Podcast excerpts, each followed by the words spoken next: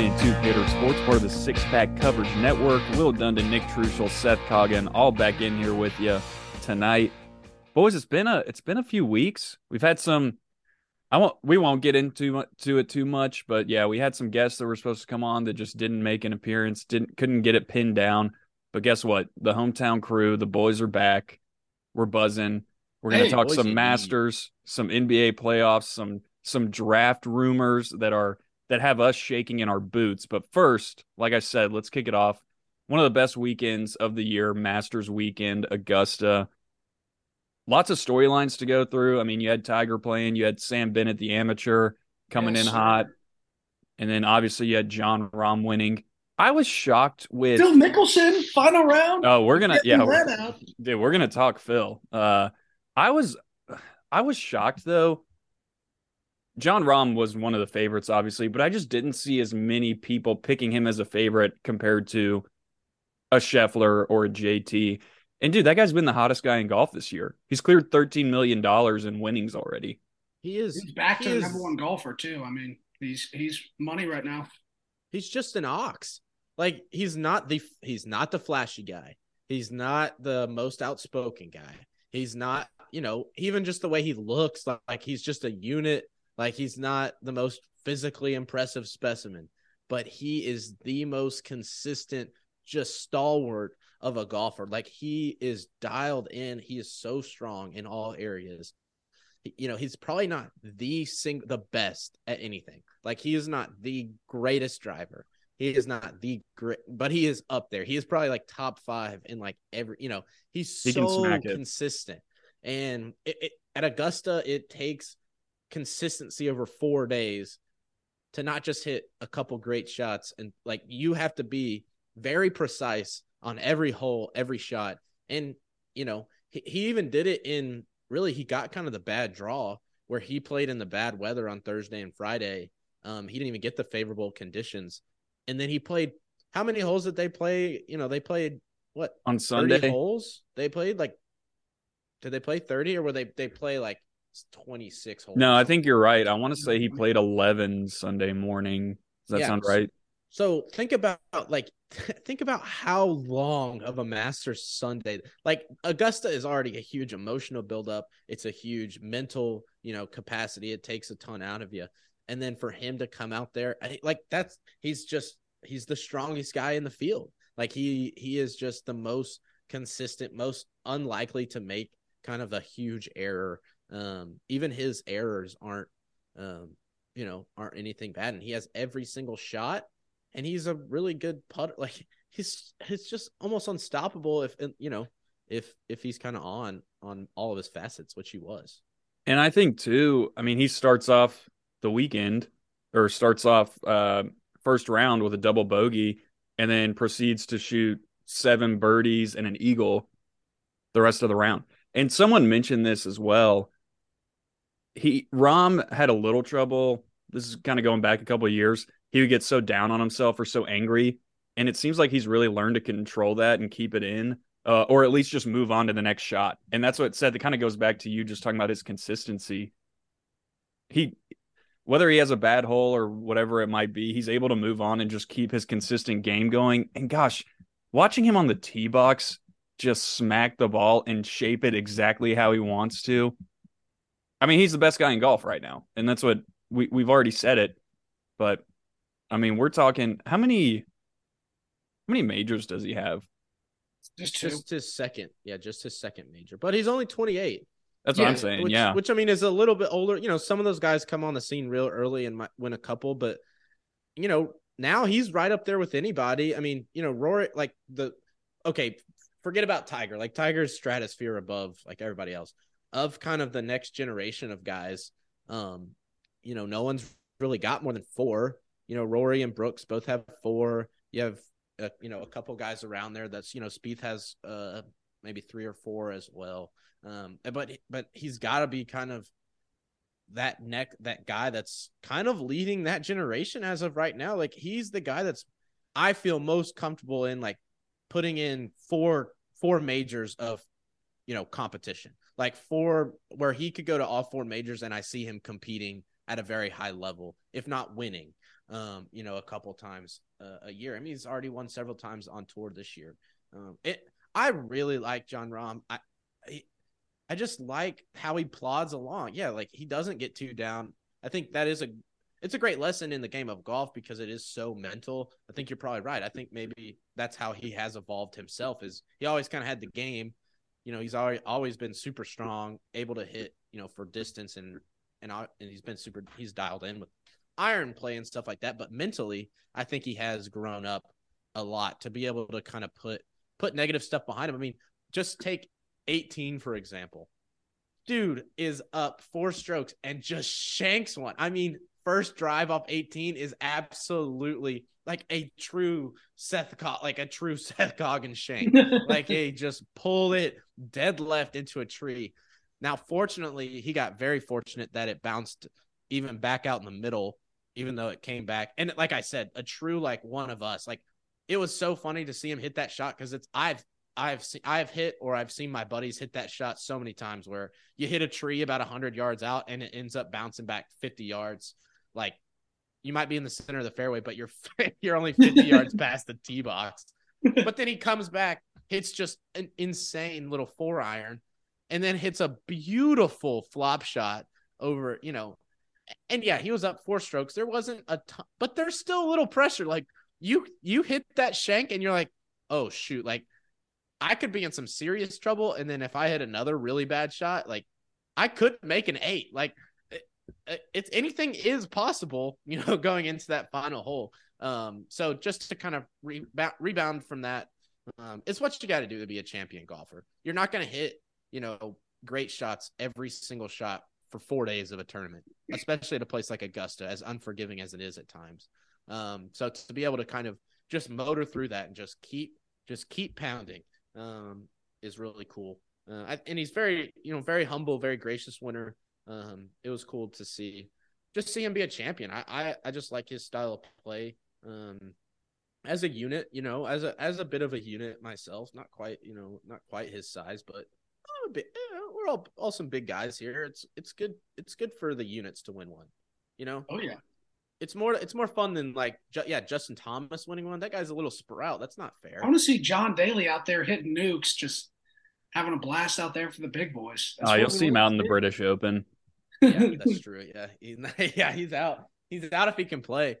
Uh, they let they only let him down to the Hooters there in Augusta. Yeah. He does not get to, to play these days. well, outside of, outside of Rahm, like what what are you guys kind of takeaways from from the rest of the weekend? Well, um, I'm I'm thinking too. So the guy Rahm was paired with going up against that last day was Brooks, who mm-hmm. just came out on fire as well and it was kind of anticlimactic because he kind of I felt like he was never really in it once it got the final round got going. I mean, it took a second, but then you know, Rahm started kind of pulling away. You kind of tell pretty early, like it, it mm-hmm. flipped a little. It, it, just wasn't Brooksy's day. You could tell. Well, yeah. in the question I heard that kind of made me think about it is, you know, in LIV, aren't they playing three day tournaments? Mm-hmm. Like, yeah. is it is it one of those things where he's just not used to playing four days of golf? But Trushel, you touched on this earlier you look at Phil coming yeah. in second place, like, and someone mentioned this to me this week. You know, we're talking about Tiger and all this stuff, and Tiger has a different scenario. I mean, the guy basically doesn't have a leg and is out there playing. But Phil, one of these older guys out there, showing that he can still go out there and win another major. Yeah, Phil's definitely. I mean, that's a testament to modern medicine and just like yeah. health and wellness. I mean, that like Phil, Phil's put he himself talked about it too. Yeah, Phil's put himself physically yeah, he's older, but he looks great. He's he's probably in better shape now than he literally was. You know, he's probably not quite as spry or got quite the coil in some ways, but like you know, just health and wellness wise, he's probably healthier now in a lot of ways than he was. You know, Phil. Talk about units. I mean, Phil was a hefty, hefty boy there for a while. Um, you know, most of his career, yeah, yeah. Um, but it was awesome to see Phil just absolute torrid day, and that's I I think one thing we love about Augusta, about the Masters, it is it does kind of feel like home in a sense where it's like I know I know hole by hole, I know it to, you know, even just from a viewership perspective, you know, I sit there and I turn it on and it, I've seen this before. Like I'm familiar with the course. It's always just brilliant green. It's and you know it's the most flawless looking golf course you've ever seen in your life, and you know the holes. You know, you know the classic birdie hole. You know, 13, 15, you know, 16. Uh, just classic timeless holes. And so you think about a guy like Phil, like it has to be an advantage the fact that he's played Augusta however many times. Like he's played that same exact course at that championship level so many times. Um, so it does have to be some sort of advantage for him to kind of put all that knowledge, especially how they they set it up pretty consistently on Sundays, like whole locations, all that kind of stuff is fairly consistent on Sundays. So you know he kind of knows how to attack it, you know, and he took advantage. You still have to go out there and execute. Um, but it it was really cool to watch him do that, and Brooks just kind of like succumbed to Augusta. Like people were like Brooks choked and stuff. It's like, dude, he shot a 75 at Augusta. Like, yeah, that's not good. It's not what you want. It's not going to win you a you know a Masters on Sunday. But he didn't just like explode. He just wasn't super sharp on Sunday at Augusta, and, and he you know shot a three over. Like that's very likely to happen to anyone if they don't have their like a game. Um, you know, you miss a few shots, a little errant. Um, you know, th- those greens are so tight. Your landing zones are just like you have to be so precise.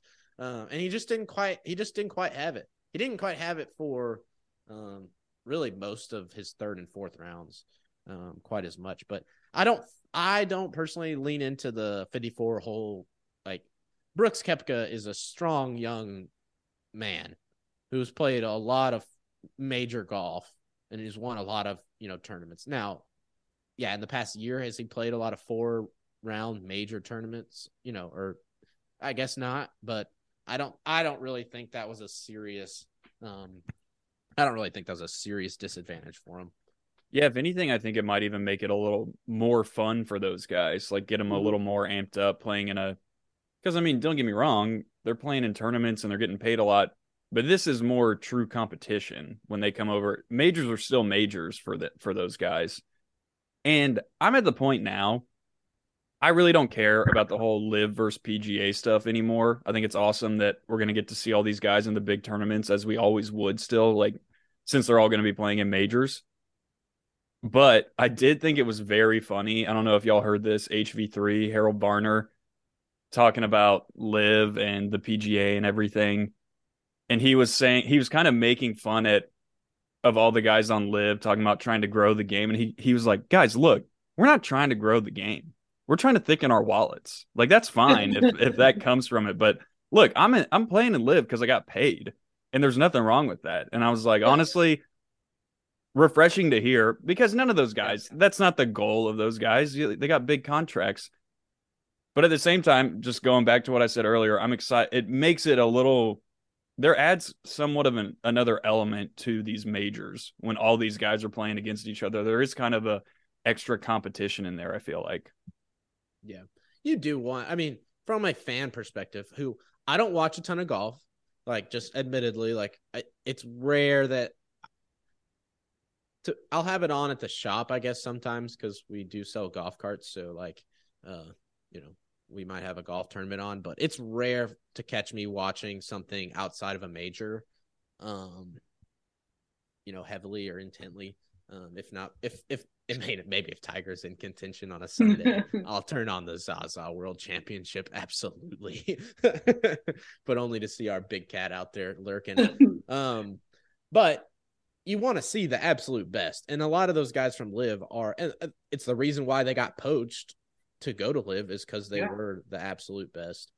Um, so it is fun to see them all out there competing, and you know, it's it's interesting and probably honestly was a little bit necessary. Like someone needed to challenge the PGA. Obviously, like they've even changed some rules and stuff. Like I kind of wish it could have happened without having to go through the LIV stuff because I just think it's not a good look for just the game of golf to be so fractionalized. Like I don't know, there doesn't really need to be a big you know faction in golf. Like you know, golf for the longest time has been kind of a a good unit of movement. I don't know, just it's just a weird weird vibes on the LIV. it's not really successful either like they've thrown all this money and there's no real energy on LIV tour i don't feel like no you know the rate yeah the rating um, is terrible it's interesting I think what what you come to learn in that is probably like the tournaments themselves are bigger are still bigger than the Mm-hmm. players besides like Tiger. Uh truly like Tiger. He's the He- only exception. yeah, really. he is the only exception. And even him playing it like like the Masters is big because the Masters has been important for a hundred years. since the or- 30s. Yeah. um, but you know, the US Open's big because it's the US Open, British Open, whatever, all, all the same thing. Um, but you want it is good that the best players will be playing in those tournaments. Um, so you know, maybe it took took a little competition to get better, and that's kind of really life in general. Um, so the PGA kind of felt a little heat from LIV for sure. And they've made some they've made some player improvements that are are beneficial for the players. They found some money that was uh Yeah. you know, all of a sudden, you know, LIV's throwing crazy money and the PGA opens its pocket. Like, okay, y'all had a little bit more. Y'all, y'all weren't really, you know, throwing all the money you could beforehand. So nice to see it. Nice to see it flowing a little bit. Yeah, that's a thing. Touching on a couple things you said, you have these tournaments now on the PGA. The majors aren't even the biggest purses anymore. You have multiple tournaments with $15 million purses for guys to come out and win. And what does that do? While, yeah, the majors are still what everyone's going to watch, I do find myself watching a little more golf, uh, mainly because we have it on the office, but also because you got big names playing in these regular tournaments. Um, but going back to what you said about the majors and the big tournaments being bigger than the players, I think that's why I don't see. I mean, LIV will exist as long as people keep throwing money into it, but I don't see it being successful because golf is already such a niche sport that pulling, trying to pull viewers away and put in like get eyes on these tournaments that don't matter at all just because you have a few big names. When you go down the list, there's names you recognize, but there's really not as many as you think. Like, don't get me wrong. There's Brooks, there's Phil, there's Cam Smith, and uh, but then you They got, got, a like few of the biggest names. They did po- like they really did take golf. Probably has about twenty truly recognized like tr- like for a common sports fan, like outside of a true golf person, like twenty guys you could Uh, in general about you could name off. And yeah, Liv took maybe They got six, seven of those guys. Yeah. Yeah. But then after that, yeah, like you said, yeah, well, you were right on it. Like they don't have a ton of depth of players like under that. Well, and when you look at so Master Sunday, the viewership is like a few million. It doesn't compare to a national championship football game or a Super Bowl Sunday, obviously. So trying to think that you're going to pull away from like you can't you can't create a tournament now that is going to be as big as any of the four majors. No, and there's already so much history involved in golf, and it's such a like classic sport. Uh, I feel like it's a lot of old guys that don't want things. It's all to tied change. to the history. Yeah. Yeah, like, the so, uh, history is such a big part of it. so, yeah, exactly, and so that's why it's going to be really hard to steal any viewership because that kind of just gets passed along generation to generation, um, and we're still talking about guys Arnold Palmer, Jack Nicklaus, the greats that have done things uh, way before we were born. We're still talking about it, watching the tournaments that they uh, tee off in and all that. So I don't think, like you guys said, kind of uh, agreeing on that point that Liv is going to be able to do anything to take away that tie-in with the history, and that's such a big deal for golf. It's just not going to be able to pull the viewership away. Yeah, and like I said, it doesn't. I'm past the point of I don't know if it ever really bothered me a whole lot. It was just kind of a weird thing that happened, but it it doesn't matter to me. Like these guys are all going to be playing in the biggest tournaments, and that's like you said, Seth. Mainly what I'm watching, and even most golf fans are watching. Uh, Yeah. like like I said, there's just it's such a niche sport. It's hard to Yeah. have eyes on every single tournament, but A Anyway. lot of stuff's going on, man. You're not watching four four days of some random tournament. Like I'm not watching Thursday, Friday. You know, I might flip on on a Sunday afternoon when I'm chilling and like catch the end of a tournament. That's all. uh, That's cool. When like when it's coming down, you know, the last few holes. That's awesome. That's exciting. But like, I don't a Friday afternoon and in who knows where, like Mexico or something. Like I'm just not watching. Um, got, I will say I I'll have a I have a protest here. I'm protesting the Masters ever being on Easter Sunday again. Boo. Boo I that. I realize I realize that just happens to kind of be happenstance, I guess. But like that's like personally, this is a very selfish thing here. Like I was at my I was at my fiance's Easter and just not a very not a very sports heavy family and not a very like television uh heavy family you know that's not a priority which is great which i really enjoy um except for when we're having a family gathering on augusta sunday I, and it's hard Yeah. for me to because it's hard for me okay y'all y'all kind of get this. Will you might get it a little a little you know. It's hard for me to really be like no i have to watch this because i don't watch golf that all you know it's not like it's kind of like oh you have to watch this. It's hard for someone who doesn't really doesn't really follow like golf or the masters or anything to understand just how much more important that day of golf is than like any other day of that masters sunday is like the day it's the biggest day of golf of the year. Um and so like to be like hey we we gotta bounce. Like I, they're on the back nine at, at augusta. Like i gotta get to a tv um was just not no bueno for the easter celebration. Because i love easter. Great holiday. Happy to go to church in the morning. Great vibes. Jesus is risen. Like man trust me no one is happier about jesus' victory over death than me. Like i am pumped. I try to live that out in my daily life and show that. But also i mean jon Rahm's making a run jon Rahm's making a run boys we got to check it out Another J man is making a run here. I know I know that feeling just to get off on it. That's a fun topic to discuss. So Mattis my my wife's family, they live in East Tennessee. So college football, right? You know, college football, they get that. They get that. But a lot of times, you know, we spend a weekend over there, do a little Sunday lunch, and it's a little later, it's a little after church during the fall, you know, we got the Titans on. Yeah, and that's see. just kind of a lost when you're in a true like college town, that's a little lost on people. And I definitely had to uh learn the hard way that uh having YouTube TV on the phone with the Titans game on at the uh, family lunch table is not acceptable. So, and it, what's sad is like I didn't even think I didn't think twice about it. I just flipped it on, had it going while we are sitting there, and then I think I'm like, man, we're in a dining room. Like, there's no TVs around. This might not be the best move. And trust me, I I heard about it after. But oh that's yeah. i like i don't know fair play set the precedent that's a precedent it's a tough situ- it's a tough corner to you find gotta be, yourself you gotta read the situation. It uh, it kind of depends on who's Well, there. the good thing is the on. Titans- but also, you got to get it if you're on the the other half. side too. Like we like Yeah, they, they sports should read the situation as well. The Yeah. it's December. The Titans are in the playoff hunt. They're in Jacksonville. Like there are certain i do have to find myself like preparing uh preparing uh christina kind of for uh things i'm like hey this sunday at three o'clock like i will be watching football. Like like uh i'll do whatever you need. Whatever you need like let, please let me know ahead of time. Yeah. let's really get this because at three o'clock i want to be planted on that couch. Like i don't want i don't really want distractions. I want i want to watch. Uh i need to lock in. Um, there are certain times I, you know, I need to lock in.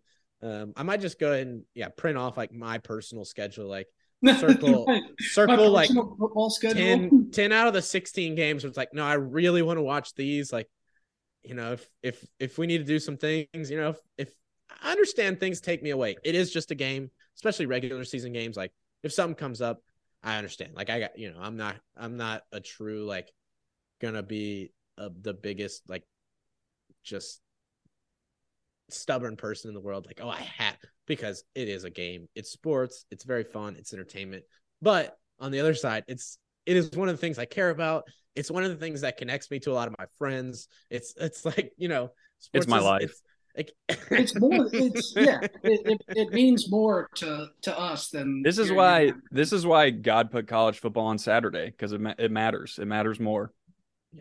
Yeah. but it is a that's a funny thing to think about is like the family uh because like if i if it had been easter at my house Oh yeah. my- Oh Exactly. yeah, I mean, on you all day know, long. like we're probably watching the Masters during Easter lunch. Like, oh yeah, one hundred percent. Oh yeah. No, you take are. the- take dinner into the the lounge. Like, yeah, we're, we're watching the Masters. Um, but it's a it's very good for myself to get probably outside of that culture a little bit too, where like there are like family and life is it is more important than There are things outside of sports. Yeah, it's bigger than You have to realize that sometimes. sometimes it's good for a little perspective, but also like I will say I would enjoy Easter more if it wasn't on like uh, it's more so I can enjoy both. I want to enjoy Easter, dude. I will I will dress up as the Easter bunny. Like I will hide your eggs. I will cook you some food. Like we will have us a time. But let's not schedule it the same time as Master Sunday. Even though it yeah, it's just we can, let's just separate our big events. They got to know like That's not too much to ask for. And it just- Easter's a big deal. I don't understand because they said, you know, it just sometimes it falls on Easter Sunday. And I'm thinking, okay, you're the Masters. If you don't do it on the same day every year, why don't we just Yeah, you're the Masters. you make Easter decision. is kind of Easter. Like we can't change You're the- Easter. you have the most utmost control over your event of anyone ever in history. Choose you choose your weekend. You know what day Easter is 10 years from now.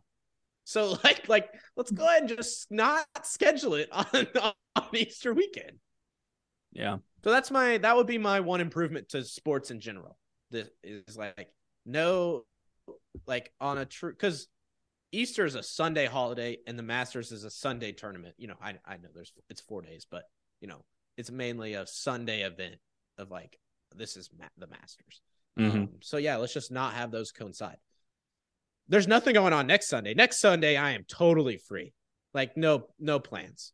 But this Sunday, I was at you know my, my family's house from 9 a.m. church until 4 p.m. in the afternoon. Like I'm just busy, and that's not non that's a non-negotiable holiday in a very you know Oh, yeah. traditional Christian family, which I am pro. I'm not. I love Easter. I feel like I'm coming off as a hater here, and that is not the case.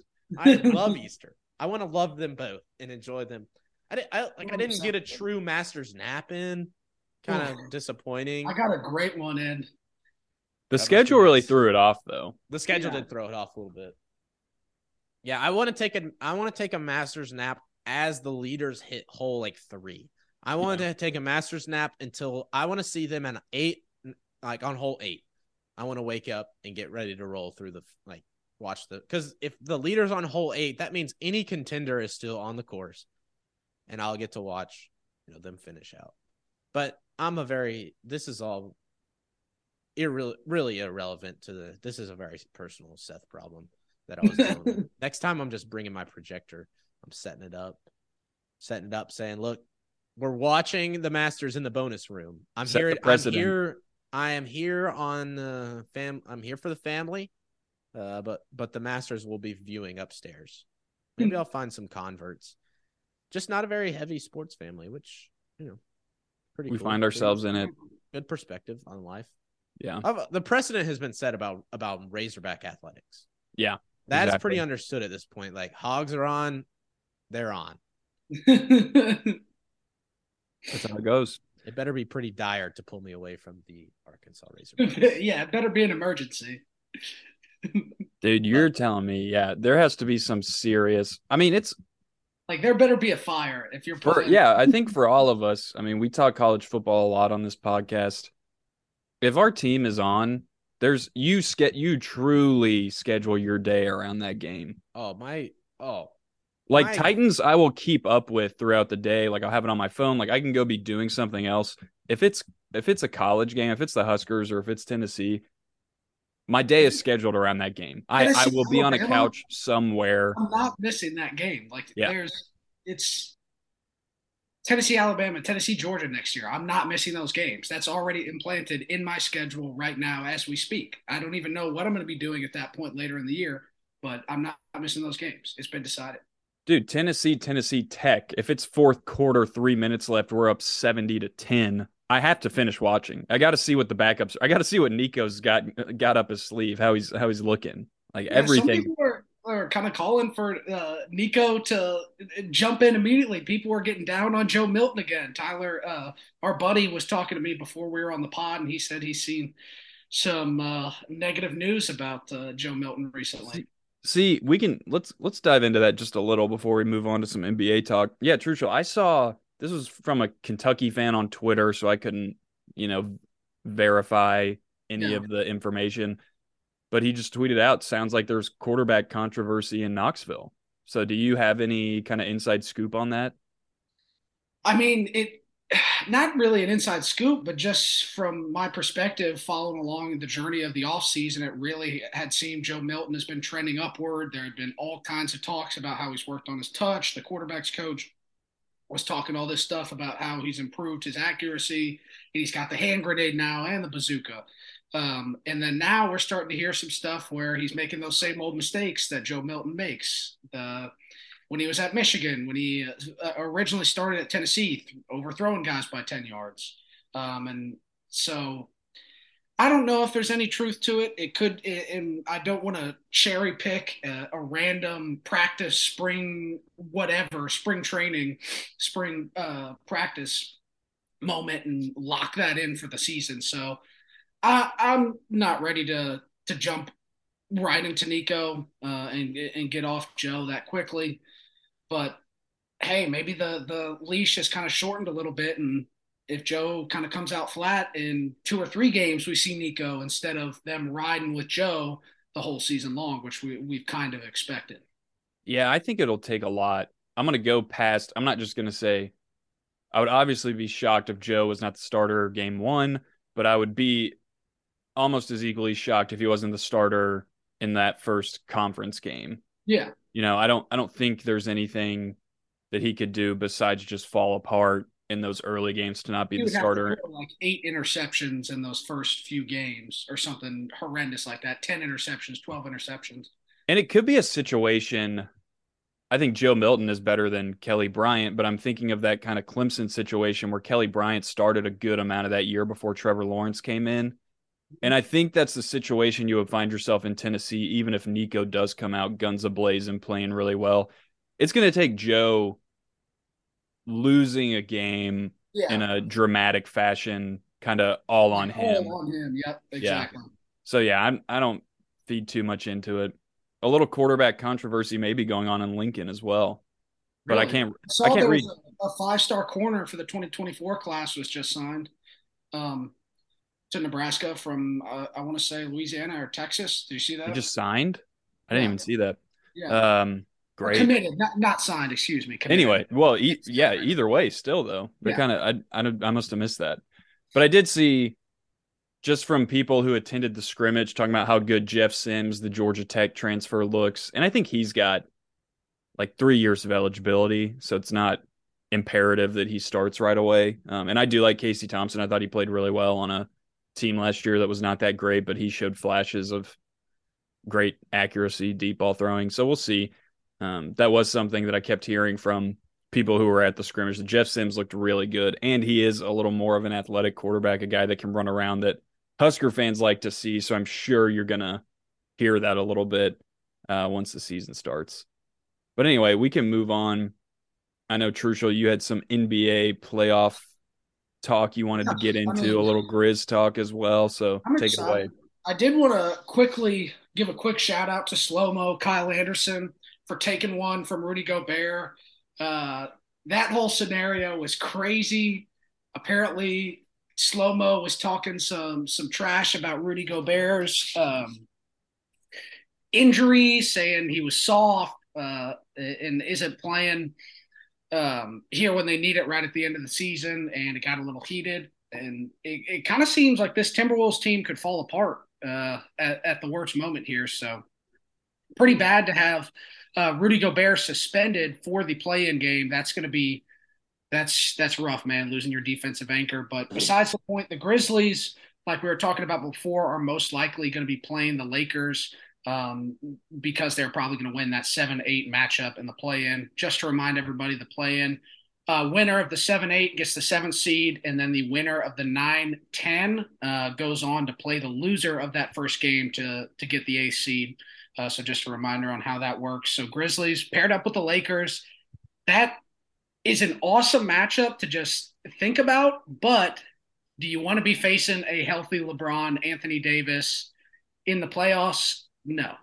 Uh, especially with Steven Adams probably being out for the season. There has been some rumblings. Uh, uh, he did warm up this past game, so maybe he isn't shut down. But we saw the Grizzlies obviously bring up Kenny Lofton, who had one of the greatest debuts I've ever seen. And, and he's played in the NBA previously this season, but uh, got called up officially and signed to a straight up NBA contract. Uh, is not on the two way contract anymore. So, and uh, he, we we got our money's worth out of Kenny Lofton with 44 or 42 and 14, which was awesome to see. He's a Louisiana guy. Um, in the NBA, you go for 42 and 14. Yeah, and, uh, unreal. Uh, Sky's the limit. Like, where do you go from there? We got him on a four-year, seven million dollar deal too. So if he ends up being oh, a, good, he's gonna be nasty. Like if if he ends up being a Z-Bo type of scorer, like 17, 18 a game with 10 boards, and we have him on a deal four years, seven million. That's less than two million a year. That would be a huge steal. So I'm really excited about that.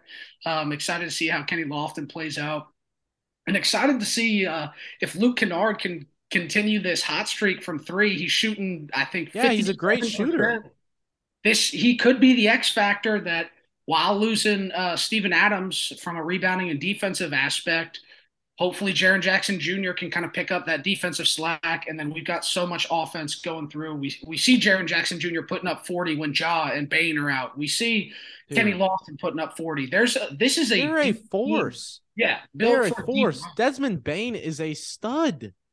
Desmond Bane is a stud. Luke Kennard has been going off, like you said. And then, I mean, you got Ja, who's capable of, you know, putting the team yeah. on his back if needed, and Jaren, who's just um, like, this team is deep and they are, they are so strong. They have shooting, which has always seemed like what the Grizzlies like really lacked when it got like playoff time. They just couldn't quite make enough shots. They couldn't space the floor. Well, you know, once defenses really started kind of ratcheting up and playing a little tougher, especially inside, um, they couldn't quite, you know, shoot the ball well enough. But th- now they they got weapons out there. Um, but yeah, yeah two of the best three point so. shooters in the in the NBA in Bane and Luke Kennard, kind of our uh, own version of the Splash Brothers, you could say. So yeah. who knows? Uh, this team, I mean, it honestly, it, it, would surprise me if they lost the Lakers, but it I mean, it wouldn't be the craziest thing in the world, but it also wouldn't surprise me to see a team make a run to the the finals or Western Conference Finals this year. I would say uh, the this the, is pretty much. Let's just say they, and I want to get to the Rudy Gobert in a second because I was looking at the Rudy Gobert trade earlier today, and it is it is possibly one of the worst trades in the history of sports. Like I'd on it, I put it. We talked about how bad the AJ Brown trade is, and that was terrible. Just Rudy just Gobert, awful. Bad, like, Rudy Gobert trade is insanely so bad. So many drafts. Let's just hold up. I'm gonna I'm gonna pull it up because it is it is comical. Like you almost will not believe. What, what was it? Six first round or five first round draft picks, something like that. Well, they got, oh, they got the, so they got Walker Kessler, who was the first. Uh, okay, here we go. Outkick the... Uh, headline: All-time awful NBA trade gets worse after Rudy Gobert punches Timberwolves two crucial players for playing. Okay, here we go. Minnesota traded four first-round picks, the rights to Rookie of the Year candidate Walker Kessler. So Walker Kessler was in that deal. Malik Beasley, Patrick Beverley, Jarred Vanderbilt, and Leandro Bolmaro to Utah Jazz only for Rudy Gobert. He was the only part of that trade. So you traded four, five players and four first round draft picks for Rudy Gobert. what? I mean, just hearing those words come out of your mouth is, I mean, who would have thought Rudy Gobert would pull value like that? Dude, first, like, Ru- Rudy what? Gobert's pretty good, but four first round picks on top of all those players is something else. I don't I wouldn't trade four first round picks for probably anyone. Maybe like prime LeBron. Like, okay, four first round picks. If I for like, a Giannis or a Durant in yeah. their prime, I think if you, you truly, yeah, if it's truly, they have to be a top three player in yeah. the league. Rudy Gobert. Oh my how are you up? Like, if you're a fan of the team that just did that trade, like how how awful do you feel? Like, how sick to you are your are your stomach?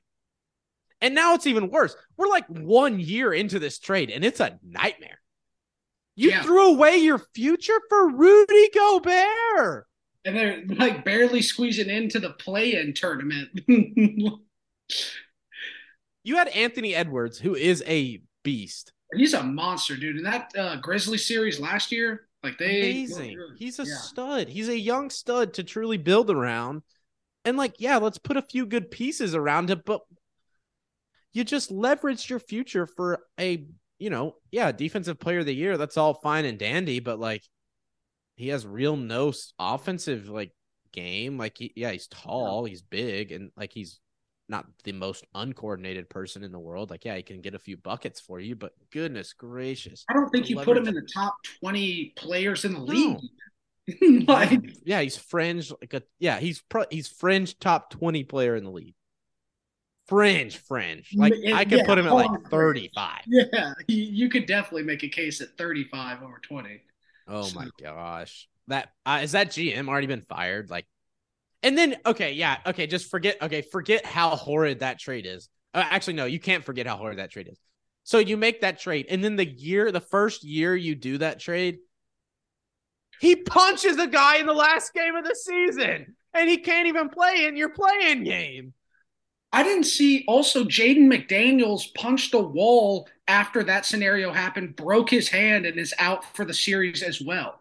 So after Rudy Gobert did his punch, it fired up enough guys. Jaden McDaniels punches a wall, busts his hand, and now he's out too. Like, it league- can't get any If they turn out, they might they might end up honestly. The Timberwolves are my sneaky team to win the finals. Like something's going on with the Timberwolves. They're just gonna like catch this magic. it's so crazy. Yeah, it's so crazy. It could happen. That's so bizarre. It's gonna happen.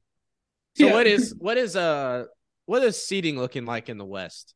We've totally focused on the West here. Yeah.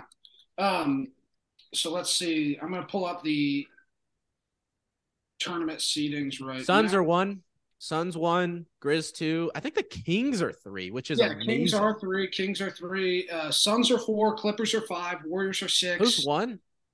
Uh, Nuggets. Denver. Oh yeah, that's right. Yeah. that's right.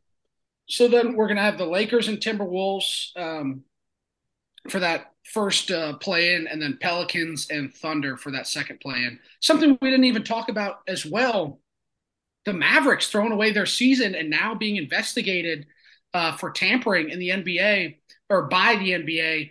They sat Luka Doncic and rested five um, of their either starters or rotation players for their final game to get into the playoffs. Yeah, that was strange. And what did so, they gain? What did they gain by not making the playoffs? Uh, a, a chance at the lottery, a chance to get the number one pick. Yeah, uh, but I mean, very unlikely. They are the first team out, so they're going to have the, the least amount of. dude. Uh, I think they were just like calling it quits. Pretty much, they were just like, "This season is over. Our team stinks." What happened to them? They were a four seed. They trade They for were in the Kyrie. Western Conference Finals last year. Yeah, and then just absolute tank show. You got oh my gosh, dude. Mark Cuban is an idiot. I think. Like, I I used to love cubes, and he I've turned so sour. I think he's just kind of lost. Like he's one of those guys. He found an edge at some point in business.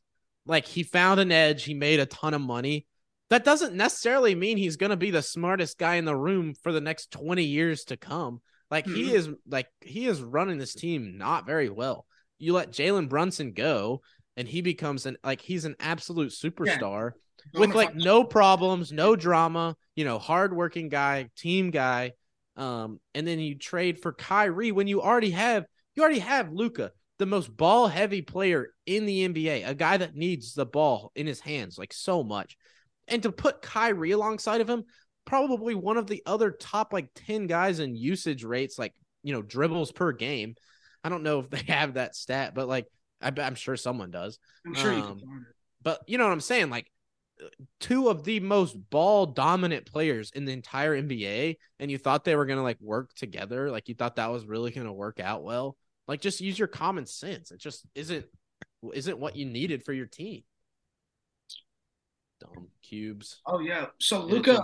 Luka is third in the NBA in terms of touches, with Jokic being number one, Harden number two, LeBron four, and Trae Young number five. Um, Who's number one? Uh, Jokic. Jokic. Really? Mhm. What is use? So you, what's that usage Yeah, rate? that's, So that's um, so that's touches. How many times a player touches the ball on offense? But see, does it count when Luka? Ha- is it one touch when Luka dribbles it for 22 seconds? Yes, out of a so 24 like, second shot clock. yes, it's only one touch. So every time it leaves his hands and then comes back, that is another touch. So he'll do that around 91 times a game, which is a ton. Dude, that's actually insane that more big men aren't at the top of that list because you think about just someone throwing it in the post, throwing it out, throwing it back in so many times. Like it makes sense Jokic is up there. That just shows you how ball dominant those uh like Harden and those other guys are as well. That's funny. Harden used to be Harden used to be that way. I don't think he quite is as much right now in his role with Philadelphia, but I mean he's still super, obviously super ball dominant. But there was a few years there for Houston. I mean he just had the ball. He was just going to the rack. all the time. Oh yeah, he never won in the postseason. What a funny narrative like players do get that like they can't win in the postseason and stuff like that. Um, a lot of times it's really more so about the teams that they play on. Unless you are unless you are LeBron, like unless you are so good to elevate whatever you have around you to be like championship caliber, like you're gonna it's gonna get your team's gonna get your team is gonna get exposed in the playoffs Mhm. you know. Um, so I, I'll be interested to see. I don't think the Warriors have it this year. Like I just don't. I don't see them They've been banged up too. Making a run. Phoenix is strong. The West is really wide open because I mean Denver's your one seed, but I'd They're probably put, beatable. they're definitely They're beatable. beatable. Um, and then I mean the Kings are good, but I don't see them They have the a terrible defensive uh, kind of rate. They have what they they have the best offensive uh, rating in the NBA Yeah. uh, with the Grizzlies second, but their defensive rating has very uh, been very bad this year. So they're definitely a team that could. I th- Hey, I- man, I'm telling you, this is the year the the Grizz like you think, oh, the Grizzlies have a young core, like you know they'll probably be around, but man, I think they, but like if they could pop one off here, like it changes things. Like then they go like, okay, now we have a now we now we have a young core that's already won a championship. Like okay, let's win, let's win three out of the next five. Like why not reel off some? Um, it starts with this. It's wide open. Like there is no team that is like there's no team that is going to take something like remarkable to beat. You know what I mean? Like there's no team where it's like you, you got to have a miracle to be, like those warrior teams back in the day like a few years ago it was pretty much like unless something crazy happens they're to find like they're just that good. Yeah, Like they're almost unbeatable in a 7 game when they had, had Durant, it was they were unbeatable. If Yeah, no team is like that. The forum is to be rocking. Like you know, Memphis turns up for the playoffs at home. Like it is to be hard They're to gonna come be to the whooping that and get a trick. Whoop that trick! Oh, dude, that got me hyped. Oh, I was listening. That got me hyped today. That trick!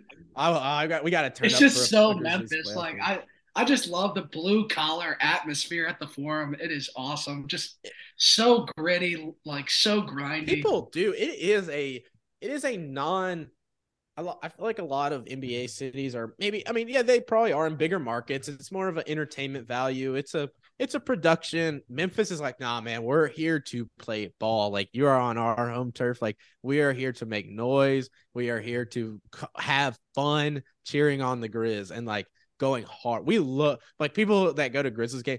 I feel like a lot of people. I mean, maybe more so in the playoffs, but like a lot of people that go to NBA games are like, yeah, I just went to an NBA game. Like I like, yeah, sure, I like Atlanta Hawks. Like yeah, I'm from Yeah. Atlanta. Like yeah, I hope the Hawks win. But like Grizzlies fans are are pretty die hard. Like if, if there's you're a- not, a lot for the M, else going on in Memphis. I mean, Nah, the Grizzlies are huge. The Grizzlies are huge in Memphis, and people do grab because it's something like Memphis is a, and, and we can get into some crazy just socioeconomic and cultural dynamics here, but Memphis is a looked down upon city. Like from a general narrative uh, across the versus the U.S., like it- it is, it is a Memphis versus everybody. Like that, there is ne- it has never been more like true than that. Like so, the people that are Memphis like just are so tight knit. Like when we are cheer to cheer for the Grizz, bro, it is us versus all of you guys. Like no, we are together, bro. We are against all y'all, and we're taking we're taking our crown.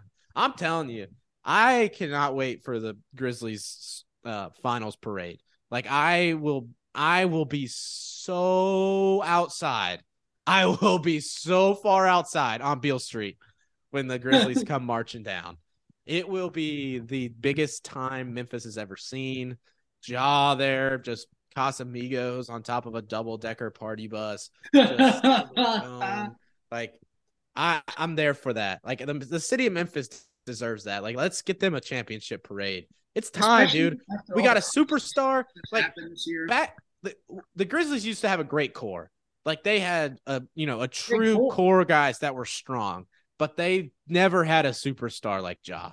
Like they never had a true like this guy is a, a superstar who can make plays that no one else in the world can make.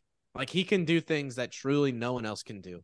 And him being a point guard, uh, you know, makes him able to kind of dish it out as well and you know create stuff for his other players. And they got they got enough talent. They got they got the opportunity. I'm I'm telling you, I'm riding the Grizz to the finals. Pers- selfishly, it sucks that they have to beat LeBron in round one because I'm I'm kind of a bron. I'm a what do they call him? Bronze sexual. Yeah, that's kind of I- yeah, I kind of am. I'll have to be honest. That's kind of I would I would put myself in that category.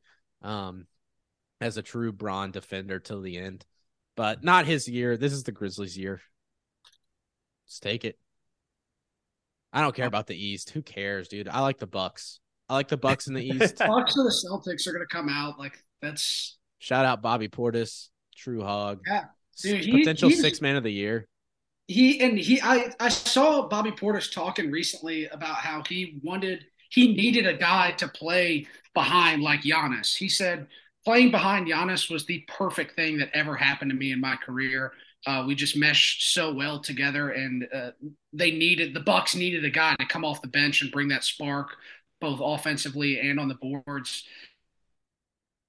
Um, and Bobby was just talking about how excited and how perfect it was for him. So just seeing how, how much of a team player he is got me really fired up. And I've always uh, gave Bobby Portis his props. He's a good player, but really, uh, really respected him after he was talking about that and how excited was he was for the team and how he wanted that six man of the year award and how much he took took pride in coming off the bench and being that guy for his team. Yep. So he's filled the role very well. Talk about, I mean, he's a true testament to fit is so important for a Mm-hmm. player. You know, he bounced around a little bit, had some good, you know, did some good things. Had some you good know, years, Had, yeah. yeah, it's you know, did yeah. Obviously, he signed some pretty big contracts. You know, he signed a good contract with the Knicks at one point. Like, was a serious, serious NBA guy for a while, but just never really clicked. You know, it never really his game never really took off. Um, and it's not like he's doing anything like supernatural or incredible, but he's just been so solid for them. He just fits fits the city, organization, team, chemistry, all that so well. Um, and he's thriving and flourishing, and they love him. The city loves him back, and you know that's he he's a he's an energy guy. Like he he is gonna give you all his energy, and he that's why he's always been beloved by Razorback fans. Like when he was a Razorback, I mean, you knew Bobby was going out there and, and giving you what he had any given night. Um, he's bringing it all.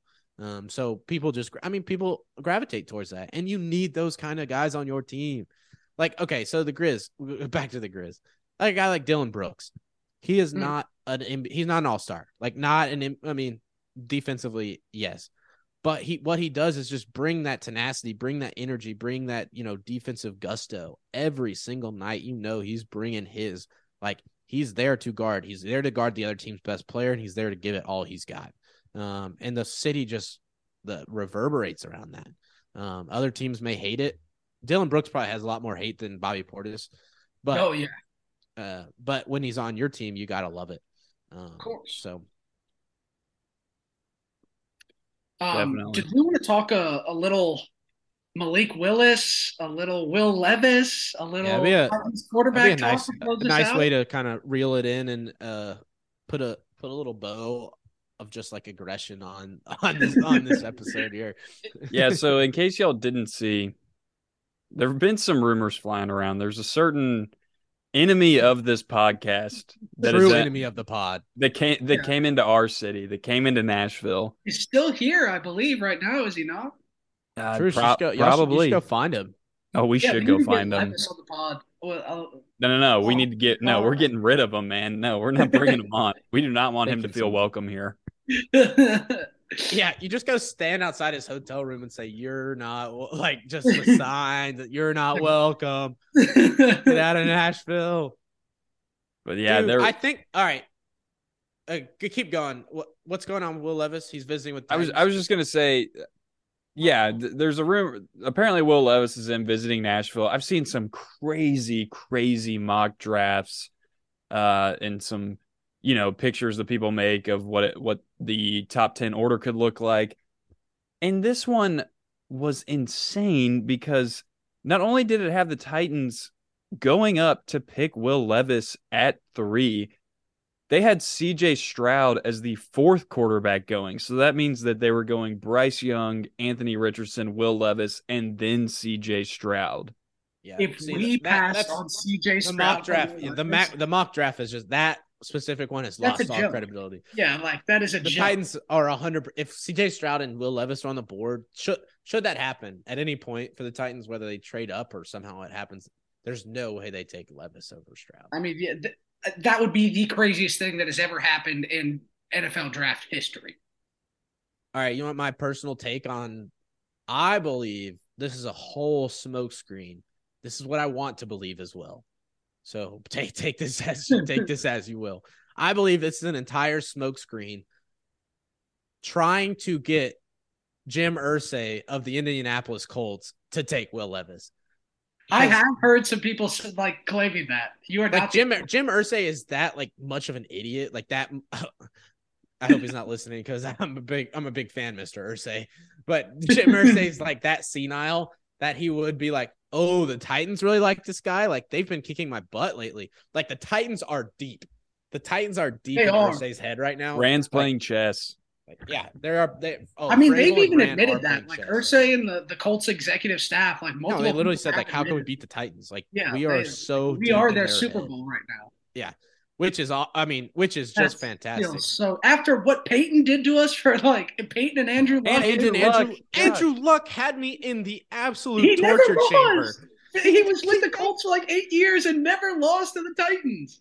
How is that possible? It's crazy that a man who beat me every single time I could love so much because the way he retired like gave me so much joy. Like it just freed me from I was under I was oppressed by Andrew Luck. Like I was like I am a very privileged man, but I tell you what, uh, there was one man that had co- total ownership of me, and that was Andrew Luck.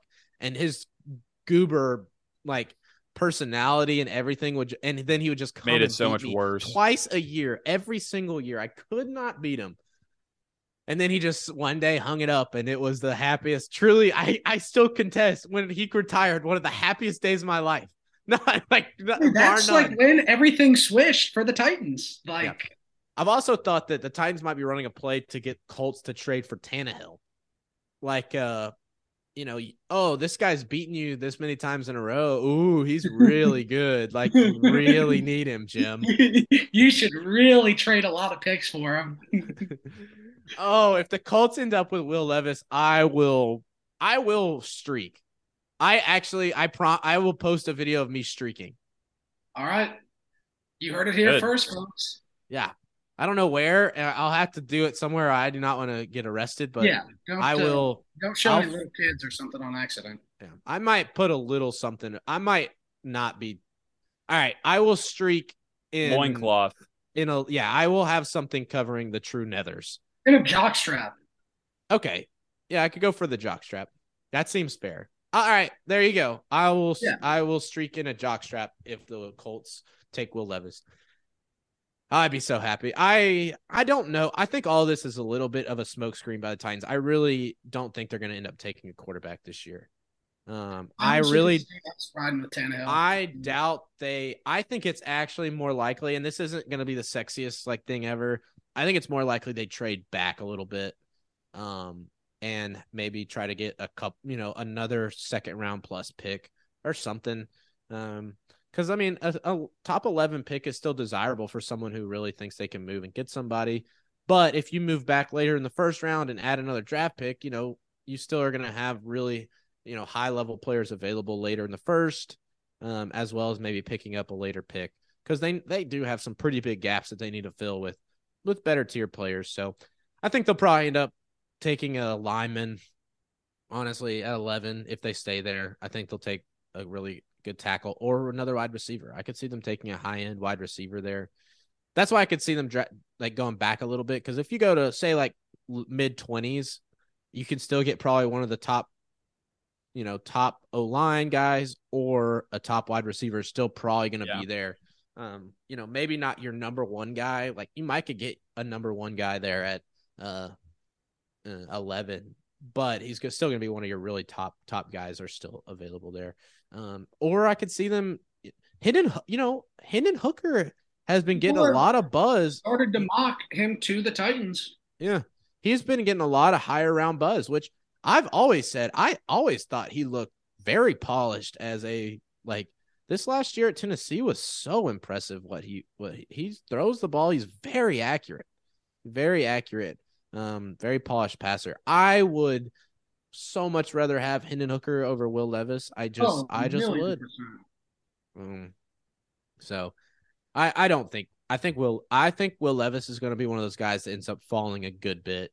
Someone I think he might go. I think he'll go first round, but I think he's going to be a late first. Like I think he's going to end up going like mid twenties.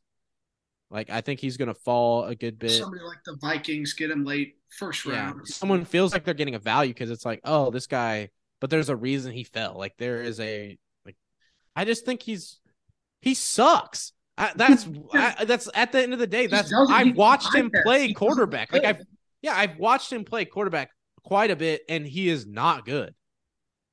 I love hearing the well, they said he looked pretty good at his uh pro day, and I'm like, yeah, thrown against air. That's odd. Like I would hope I think I've said this before, so I, I hate to repeat myself, but I mean any local high school quarterback you get's gonna look pretty good just throwing routes. Like, Yeah, like you take him out on the field. Oh man.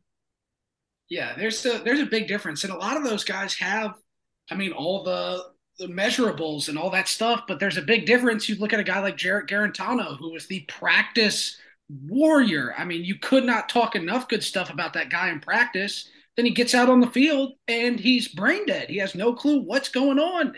And you look at a guy like Malik Willis who steps out there and has happy feet and doesn't know what's going on. Like there's a you can have the arm strength and the the running ability and all of that, but if you don't have the mental toughness and mental capability to, that it takes to be a quarterback at the highest level, you just don't don't have it. So I don't see, and we we've said this a million times. You any Patriot listener knows how much uh, we do not enjoy Will Levis positive. This has- Very consistent in our yeah, disdain of Will. Like we can go pull clips from ye- a year plus ago, and we yeah, hating prob- on Will probably even two years ago. Yeah, bro, that, from like that's probably the first thing we ever said on this podcast. Will Levis is garbage.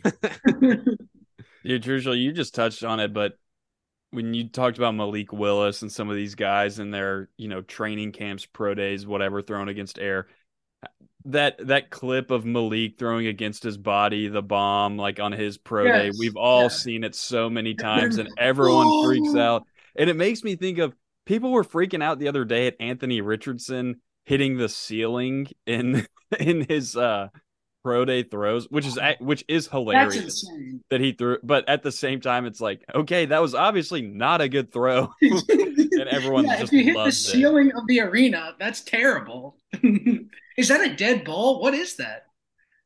Like, well, I mean, it wouldn't Yeah, be I mean, like no. that in a dome. I- I, It'd be cool In a- to in see real Anthony NFL Richardson that hit like possible. the hit like if Anthony Richardson threw Hit a the ball that hit the jumbotron at like Cowboys Stadium, that'd be awesome. I mean, if there's a guy to do it, Anthony. I'll be interested to see where he goes. I, I really, I'm looking.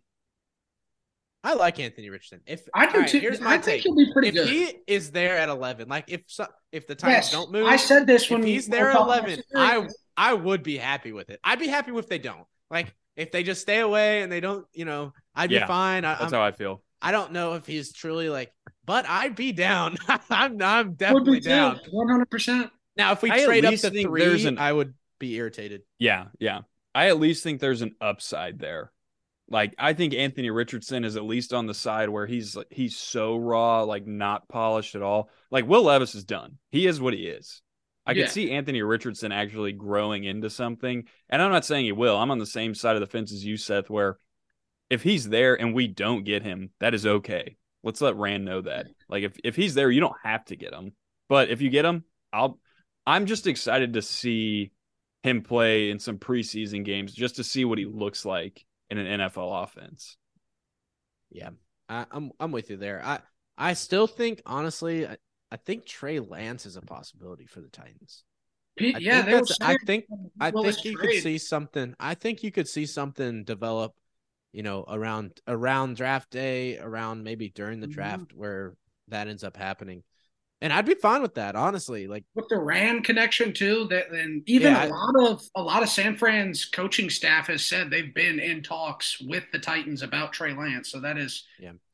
I just could see that, and I I don't I don't possibly hate that. I would trust Ran to do it because he's literally been in that organization. Like He's he seen would yeah, he would know. Trey Lance. I would hope. I would I would hope like he would know whether it would be worth it.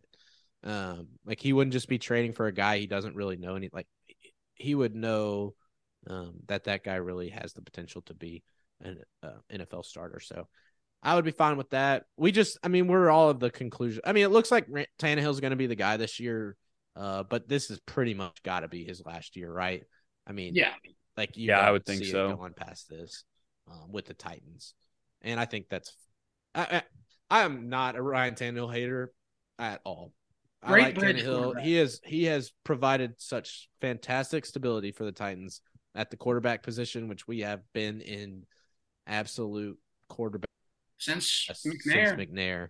Um, so he has been good in that r- respect, but with the way the league currently is, and it almost like hurts me to say this because this is what one of our good buddies, uh, lawyer Swaff, said for the longest time, and we'd always argue. And I still, I still think we were on the right side of the argument at the time, like because the argument was never like the argument was never Ryan Tannehill is Patrick Mahomes. Like the argument was never Ryan Tannehill is quarterback. The argument was given the right circumstances, Ryan Tannehill could lead us to a Super Bowl. Correct. Um, I still I un- agree with that still. and I do, yeah, but the Like, thing not is, now. the Not- circumstances, yeah, yeah. not anymore. Yeah, it's like maybe, I mean, maybe, yeah, this year he's still, but the circumstances aren't right because our team isn't really Yeah. built. You know, this year needs a Patrick Mahomes, like would need a true game changer at quarterback to win a Super Bowl, and we don't have it. Um, but the it really broke me when the the circumstances were there.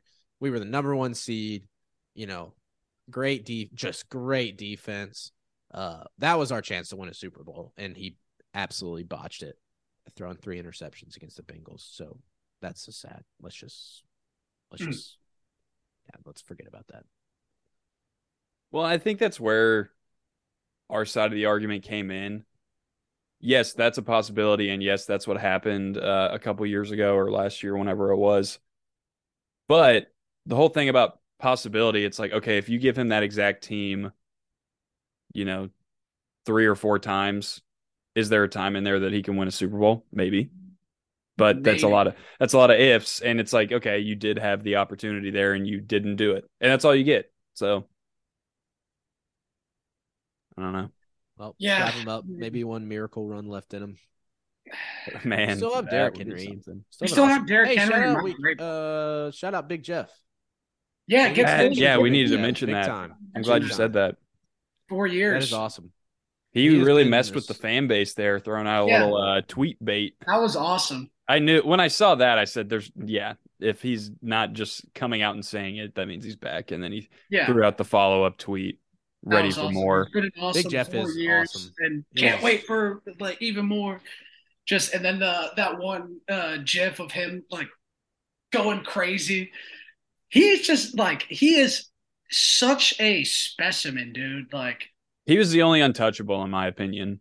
If we if we started Yeah. from scratch, only guy I needed on the even even Derrick, like I just needed to know that Big Jeff was going to be on the team. he's the cornerstone of the defense for the next hopefully six to eight years. That would be awesome.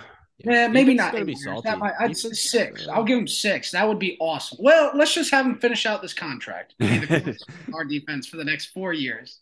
And I think that'd be fair to ask him. Uh, I'm kind of getting a little hopeful that because Aaron Donald is still probably the the best defensive tackle in the league, and I mean he's been doing it what for ten years at this point or close to it. So Been a minute. hey, Yeah, no- maybe it's it's something. It's around ten years, like 2013. That sounds right for Aaron Donald, right? Yeah. And Big Jeff is, you said it, he's generational. That's Yeah. that's truly it. He's how much did we pay him? What was the do you know the contract details? Uh, Yeah, it was, 60 mil uh, guaranteed. 60 mil then guaranteed, up to 94 million four years. Nice. Pretty So big, but not. I I mean, like you, like if you look at the other top like defensive tackles, he's making either less or right around as much as they are. So I was gonna say uh, it I'd wouldn't say have it was a very fair contract for both sides. Eight like 80 guaranteed wouldn't have surprised me if he was like, I Yeah. want 20 a year for a guy like that. What does Aaron Donald make? He's got to make something like that, Uh, I right? think he had 100 million. Yeah. That makes he's sense. a 100 million dollar deal, and so Jeff was just a little bit under at 94. Well, and that was the fright, right? That he wanted that money. Um, Yeah. and I don't know if we. I mean, obviously, we wouldn't. We we got our deal done. So Yeah, both sides I think came out happy. Fair fair deal. Paid paid the man what he's worth. Um, and it's awesome to see a GM do that rather than ship him off and try and go cheap. oh man, yeah, that that very well could have happened. Uh, if we still had a yeah, because we probably would have had to trade Jeffrey Simmons if we didn't re-sign him because you want to get something for him uh, instead of letting him walk. If we weren't going to re-sign him, you got to trade him Yeah, unless you think you're going all in for this one year, which I don't think the Titans believe they are. So, oh man, we've got uh, an exciting next three to four years, hopefully for the Titans. when's but like uh, Aaron when, Rodgers last year, we still got Derrick Henry, we still have Mike Vrabel. We have no idea how this team is going to finish. what uh is the draft at the end of this month? Uh, end of. That sounds right. It might be Yeah. beginning of May, but uh, end of April sounds right. That'll definitely be the next. uh Yeah, April 27th through 29th. Ooh, I like that. It sounds good. Yeah, I'm fired up. It's gonna What be. about- uh. We got some spring games coming up too. We might have to jump into these next couple weeks. yeah, yeah. God, That football- Tennessee one's gonna be. I mean, right we corner. Huh? Football's coming right around the corner. We were just kind of No, talking it's about a- season, It's always football ended, season, but hey, we're right back in it. There's plenty to talk about. dude. That Tennessee game is gonna be fun to watch now with all the hype around Nico. People are gonna be tuning into that for sure. So that yeah, uh, on April 15th we have uh, those spring games this next next week. So there's a lot of um, we're gonna get to see what uh, Arch Manning and Quinn Ewers at Texas. I'm uh, interested to see how that's gonna play out. That's a big QB battle going on. Dude, that would be crazy. Is Texas gonna be good? I mean, they've been saying it every year since. Uh, I mean, I actually like Quinn Ewers. I think he's pretty solid, but they didn't. Was he? He was injured for a little bit last year, though, right? Mhm. Yeah. in that Alabama game, every single quarterback they had was injured. Oh, dude, yeah. If he would have stayed in that game, they would have They would won. have won. Yeah. Man, that you telling me Bama would have gone? Wait, would they have gone nine and three? Yeah. Ooh, that would have been insane. Bama pulling out a Bo Pelini record, that would have been something else. Oh man, dude, I'm so ready for college football. I'm always ready. Me too.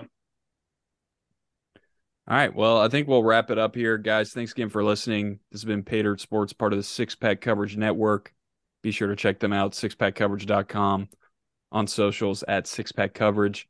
Check us out on Twitter at Patriot underscore sports and on Instagram at Patriot Sports. Guys, thanks again for listening, and we will see y'all soon.